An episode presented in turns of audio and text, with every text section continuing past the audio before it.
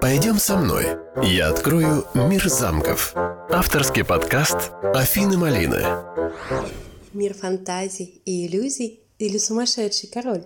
Нойшвенштайн – сказочная мечта, воплощенная в жизнь. Всем привет, я Афина Малина, и это первый выпуск подкаста «Пойдем со мной». Я приглашаю вас посетить самый популярный и прекрасный замок Германии – Нойшвенштайн, который находится в шикарном месте Баварских Альп. Удастся ли нам прикоснуться душой и проникнуться красотой этого места из сказочного замка? Вот мы с вами оказались у подножия величественных гор, и перед нами на одинокой скале с крутыми склонами стоит белоснежный замок с заостренными башенками, окруженный лесами и чистейшими озерами. Он словно белый лебедь возвышается среди незабвенной красоты природы и тянется своей грацией к небесам. Представьте, как вы сейчас находитесь в этом великолепном месте и вдыхаете запах средневековой романтики, получаете удовольствие от местных пейзажей, а ваш слух ласкает шум водопада. И именно такие чувства и испытывал король Людвиг II, создатель и автор этого удивительного замка. Я хочу вам рассказать об этом необычном короле. Кто-то называл его сумасшедшим, а другие считали его истинным ценителем искусства – Мое мнение, что только человек, обладающий душевной красотой, смог воплотить в реальность свои мечты в образе Лебединого дворца. Людвиг II отличался мечтательностью и романтизмом, особо не интересовался политическими вопросами. Он хотел построить рыцарский замок Средневековья и сделать его священным и неприступным. Король увлекался произведениями легендарного композитора Рихарда Вагнера и был погружен в мир оперных героев. Также он увлекался мифологией Германии, историей древнего мира и религией, что, несомненно, отразилось на облике и интерьере замка. А теперь давайте зайдем внутрь замка и посмотрим, как фантазии и мечты короля воплотились в жизнь. Стены расписаны и украшены так, что ты словно попадаешь в средневековый мир легенд и мифов.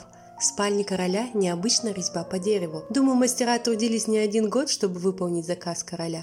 А из окна открывается волшебный вид на водопад.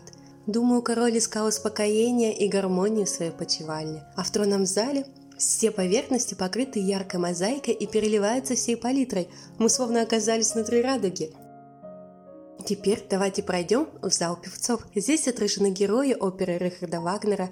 Ранее я вам говорила, что это любимый композитор короля. Но послушать концерт в певческом зале Людвига, к сожалению, было не суждено. Но об этом чуть позже. Представьте, что если бы король принимал гостей в своем замке, то здесь пели и играли самые великие композиторы и певцы, а их поклонники наслаждались бы музыкой, роскошью этого зала и кружились в легком танце.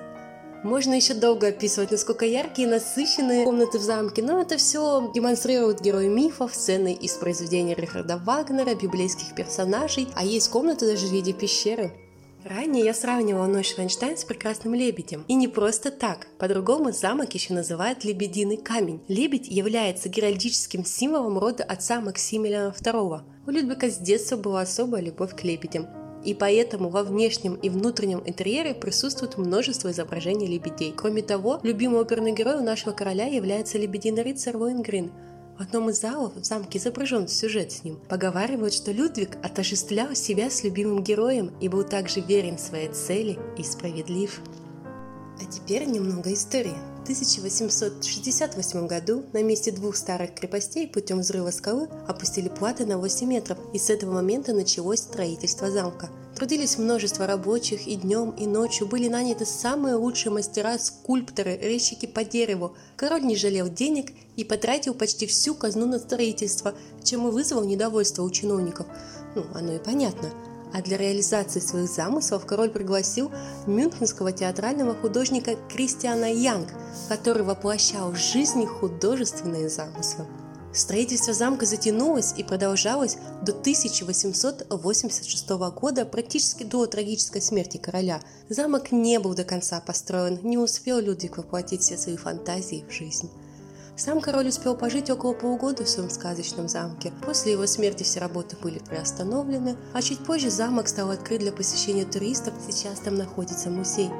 Удивительно, но уже в те времена замок был проведен водопровод, телефонная линия, электричество, что было редкостью для того времени. Думаю, вы задались вопросом, что же послужило трагедией. Людвига II признали душевно больным, отстранили отдел и принудительно переселили из любимого замка.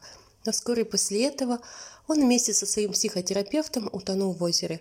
Был это несчастный случай, самоубийство или коварство врагов остается загадкой и по сей день. Впечатляет могущество и величие не только внешнего облика, но и особенно внутренний.